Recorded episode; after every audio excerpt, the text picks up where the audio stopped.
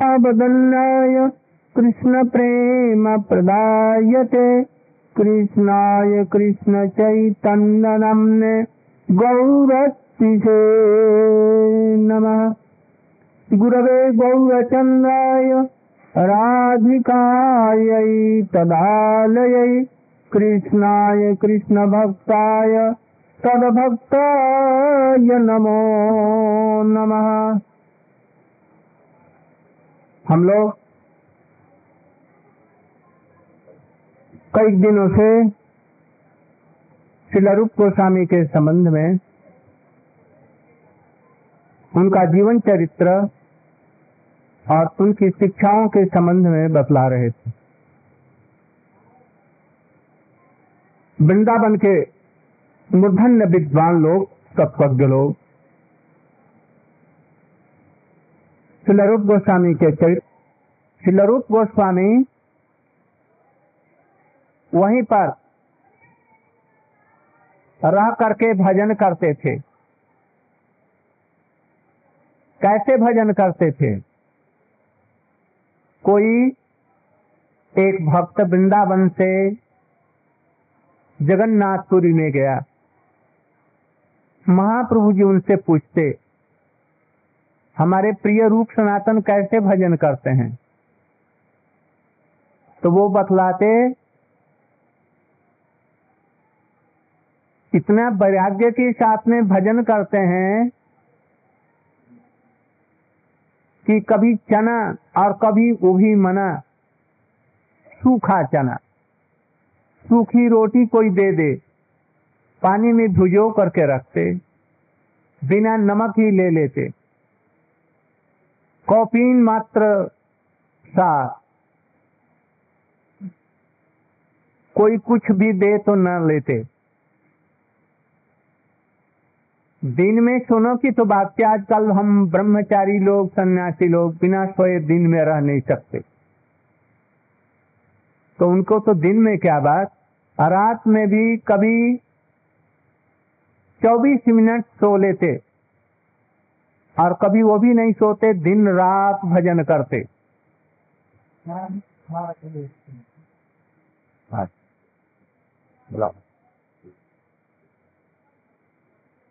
आइए आइए पधारिए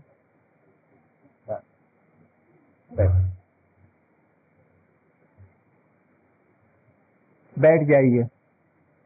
नंदगांव के निर्जन प्रदेश में।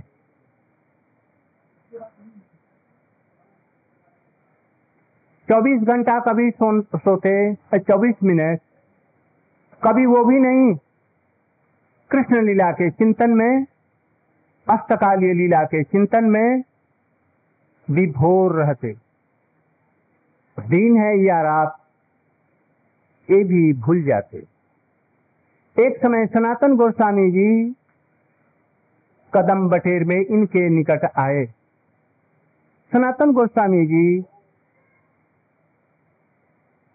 इनके गुरु भी हैं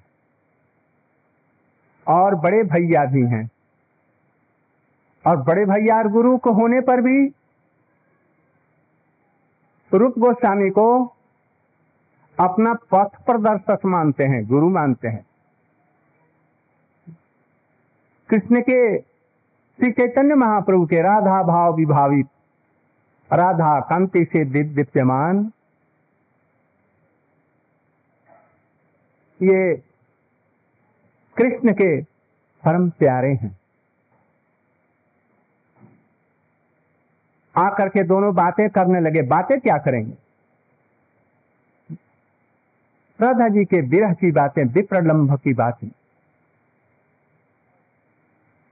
जिसको विप्रलंभ की अनुभूति नहीं, कृष्ण प्रेम में, उसका कृष्ण भजन अभी कृष्ण भजन नहीं। राधा जी के इस विप्रलंब भाव की अभिव्यक्ति श्रीमद भागवत में उतना तो नहीं दिया गया है कुछ कुछ है। कुछ कुछ थोड़ा सा है। भ्रमर गीत में। कुछ कुछ गोपी गीत में। कुछ कुछ वेणु गीत में। कुछ कुछ है। आंशिक रूप में। किंतु इसका कुछ कुछ प्रकाश, पूर्ण प्रकाश कुछ चैतन्य महाप्रभु के जीवन में गंभीरा में प्रकाशित। यह विप्रलंब भाव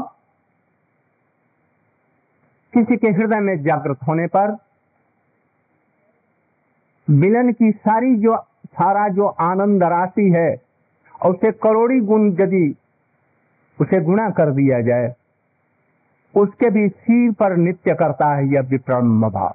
उसमें एक ऐसा अव्यक्त आनंद है, ऐसा अव्यक्त आनंद है, जिसके श्रवण की पिपाशा बड़े बड़े उद्धव जैसे भक्त लोग, नारद जैसे भक्त लोग, जब ब्रह्म रुद्र शुक नारद भिष्य मुखई रालक्षितो न सहसा पुरुष सद्य वशीकरण चूर्ण मनंत शक्तिम तंग राधिका चरण रेणुम अनुस्मरा सारे आनंदों के सिर पर यह विप्रलंभ क्यों? इस विप्रलंभ में मिलन की भावना भीतर भीतर काम करती है। उस समय में अपने में खो जाता है और उस समय में विप्रलंब के ऊपर में देखने पर भी भीतर भीतर एक ऐसे आनंद की अनुभूति होती है, जिसको साधारण भक्त लोग भी नहीं समझ पाते। उसकी अनुभूति उन्हें नहीं होती। गोपियों को इतना कष्ट, उद्धव जी स्वयं नहीं समर्थ हो सके उस भाव को समझने के लिए। इसलिए जल्दी से भाग गए, मथुरा में लौट गए। उनके भावों को स्पष्ट नहीं कर सके। गोपियों को इतना दुख, कृष्ण की सबसे बड़ी भक्त हैं, और इतना दुख इसलिए डर के मारे लौट गए इसी की चर्चा दोनों कर रहे थे। विप्रलंब भावना। महाप्रभु के गंभीरा के भावों का परस्पर अनुशीलन कर रहे दो पहर हो गया, किसी को सूद बुध नहीं। उस समय में एक छोटी सी बालिका, आप थोड़ा सा भी दो मिनट आप अपने इतना घबराइए नहीं। आप इनके भी प्रवचन सुनिए। उस समय श्रीमती राधिका जी स्वयं आई। मैं संक्षेप में बतला रहा। और बोली, आप लोगों, अभी कुछ खाया नहीं? ठाकुर जी को भोग नहीं दिया। जल्दी से कुछ बनाए मेरी मैया ने। ये चावल, बूरा इत्यादि भेज दिया, दूध भेज दिया। जल्दी से बना करके आप लोग भोजन कीजिए। उन लोगों ने सुना नहीं, इतने में झट फिर आई और कंडे ले आई और मुख से ही फूक दिया, उसमें आग जल गई और साथ ही साथ सुंदर मधुर खीर बनाया। का ये ठाकुर जी को भोग लगा करके, आरोप करके फिर आप लोग पाइए। वो तो चली गई। मेरी मैया मुझे डांटेंगी कि कहाँ देर लगाई। और जब इन लोगों ने भोग लगाया और उसका थोड़ा सा कणिका जब की आस्वादन किया प्रेम में गरगर होकर के रोने लगे। ओ, ये श्रीमती राधिका जी, अपने भक्तों के लिए खुद बना करके जा। कैसी दयालु है ये राधिका जी। कृष्ण भी दयालु है, किंतु इतने दयालु नहीं। इसलिए ब्रज के लोग विशेष करके हमारे गौड़ीय संप्रदाय के लोग राधा पक्षी होते हैं। राधा कृष्ण जुगल की उपासना करने पर भी श्रीमती राधेगा के पक्षपात उनके सुख में सुखी, उनके विरह में दुखी होते हैं। अभी कृपालु जी आए हैं। आप लोग उनके मुख से देश श्रवण कीजिए। गोस्वामी जी।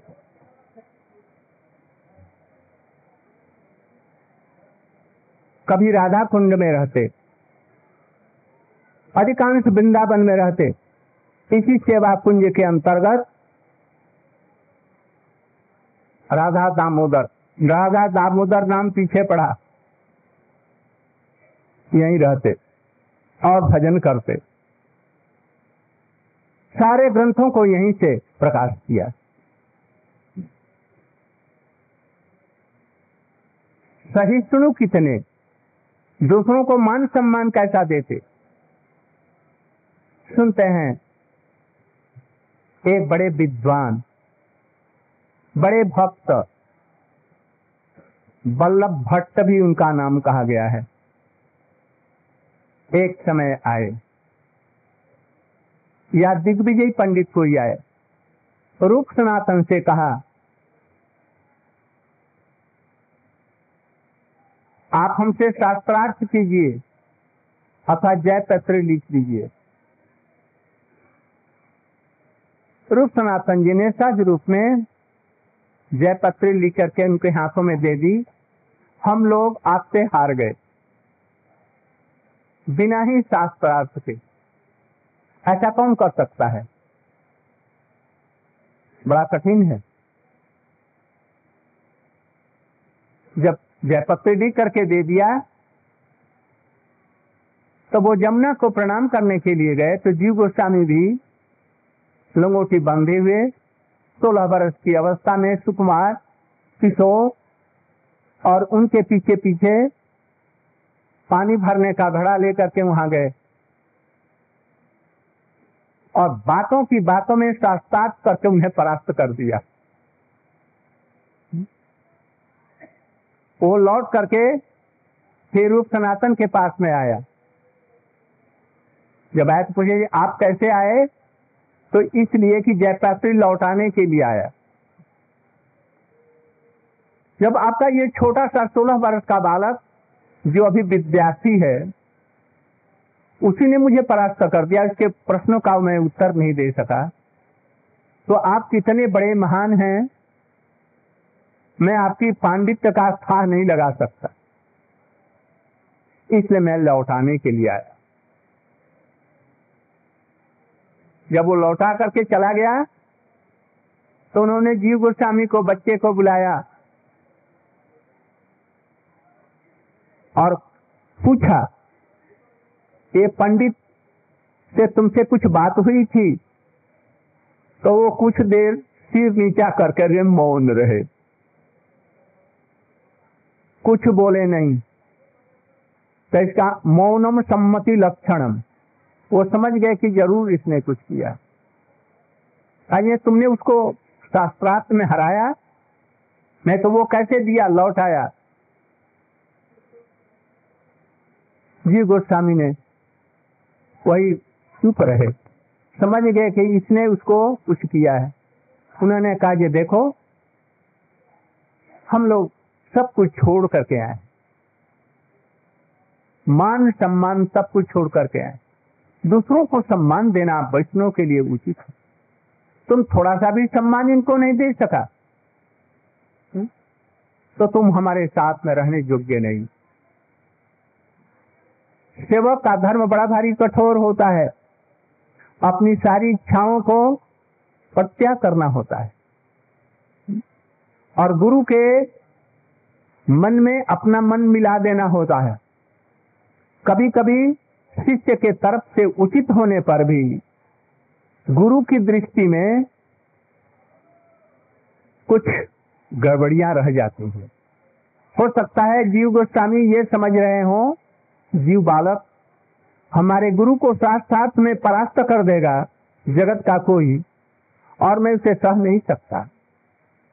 ये कैसे परास्त कर सकते हैं? ये समझे इनकी कितनी बड़ी महिमा है हमारे गुरु जी की।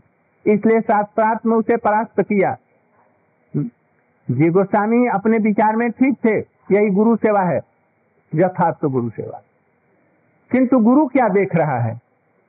ये नहीं देखता उसे। वो समय क्या देखता कि हमारा ये प्रतिनिधि है? मैं हूँ।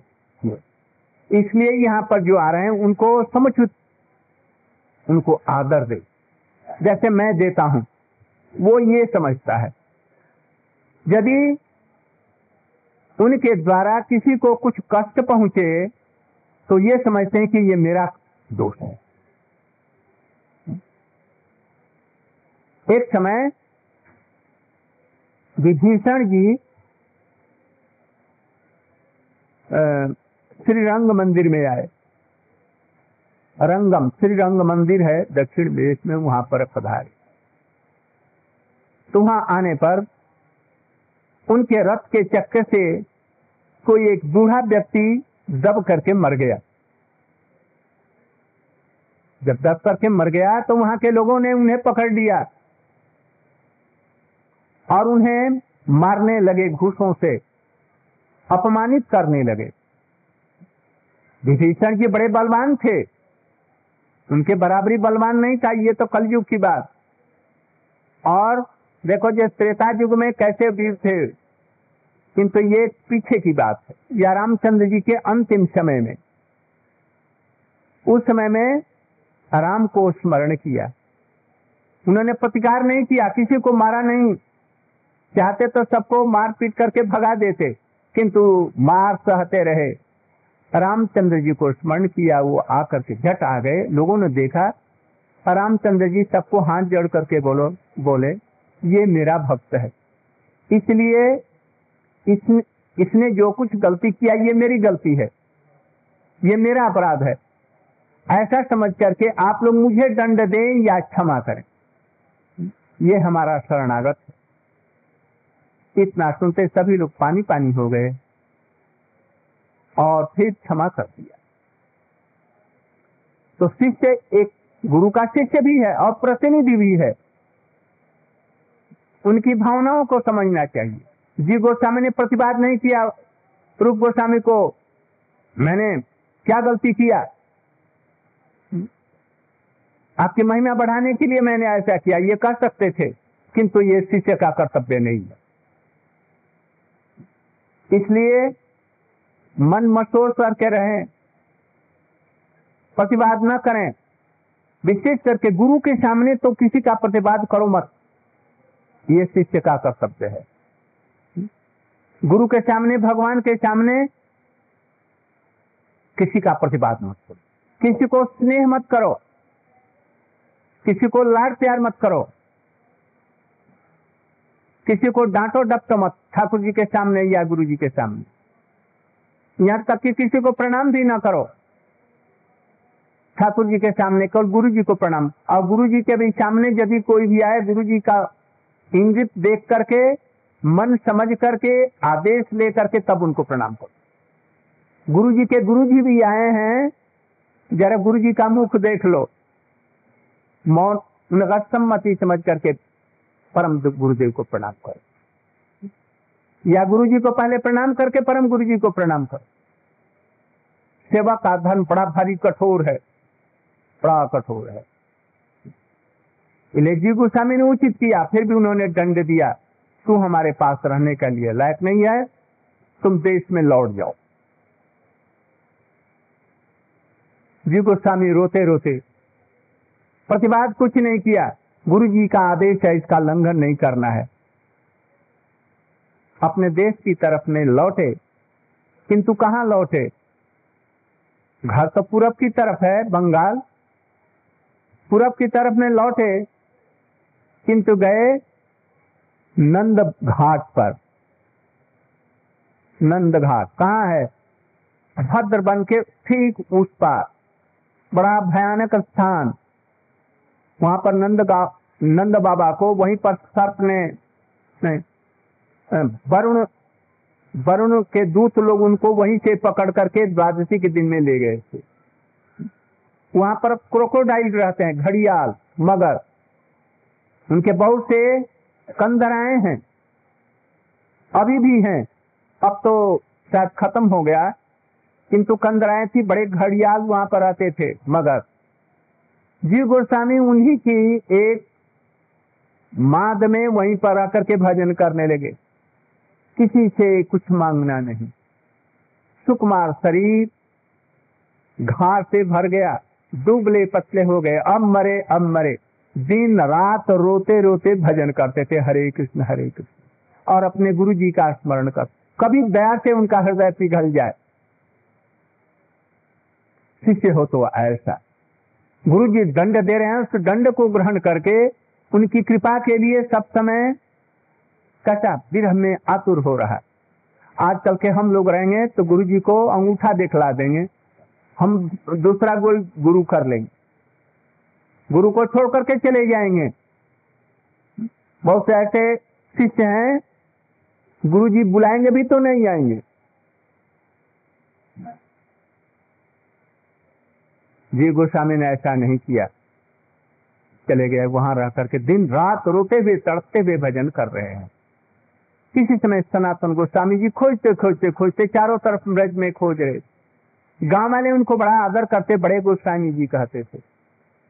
उस गाँव में पहुँचे। गाँव वाले उनके निकट में पहुँचे।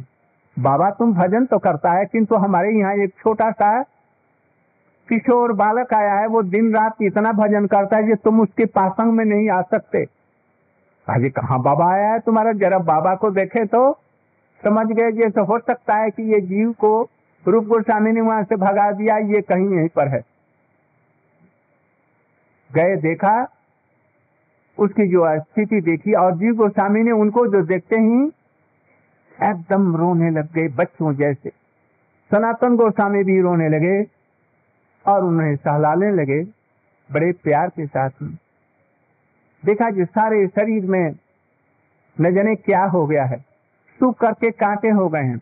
रोते रोते आँखों से यहाँ पर दाग लग गए हैं। देख करके बड़ी दया आई। उनको चुपचाप ले आए इसी प्रकार से। अपने पास में रखे और रूप गोस्वामी के पास में गए। रूप से बोले, जीवों के प्रति संतों का क्या कर्तव्य है? वैष्णव का क्या कर्तव्य है? उन्होंने कहा, जीवों के प्रति दया करना ही वैष्णव का कर्तव्य है। बात ठीक है? तो हाँ ठीक है। गलती तो है तो नहीं। जीवों के प्रति यदि दया करना ही कर्तव्य है तो जीव जैसे सरल, ऐसे शिष्य के प्रति आप दया नहीं कर सकते उसे क्षमा नहीं कर सकते। हम्म? रोते रोते मरने के समान हो गया है। किसी प्रकार से शरीर धारण कर कर और उसको लेकर के उनके सामने खड़ा कर दिया, उनके चरणों में गिरा दिया। जी गोस्वामी तो डकर डकर करके रो ही रहे थे, रूप गोस्वामी भी रोने लगे। और उसे अपनी गोदी में बैठा लिया। गुरु और शिष्य का मिलन हुआ। रूप गोस्वामी की या सनातन गोस्वामी की सारी पुस्तकों का करेक्शन वो करते। व्याकरण शुद्ध इत्यादि जो कुछ, वो लिख देते और जीव गोस्वामी को दे देते। जिस पुस्तक को अभी जीव गोस्वामी ने नहीं देखा, वो प्रकाशित नहीं हुई। सारे पुस्तकों व्याकरण के इतने बड़े विद्वान जो विश्व में उनके समान और कोई व्याकरणाचार्य नहीं था।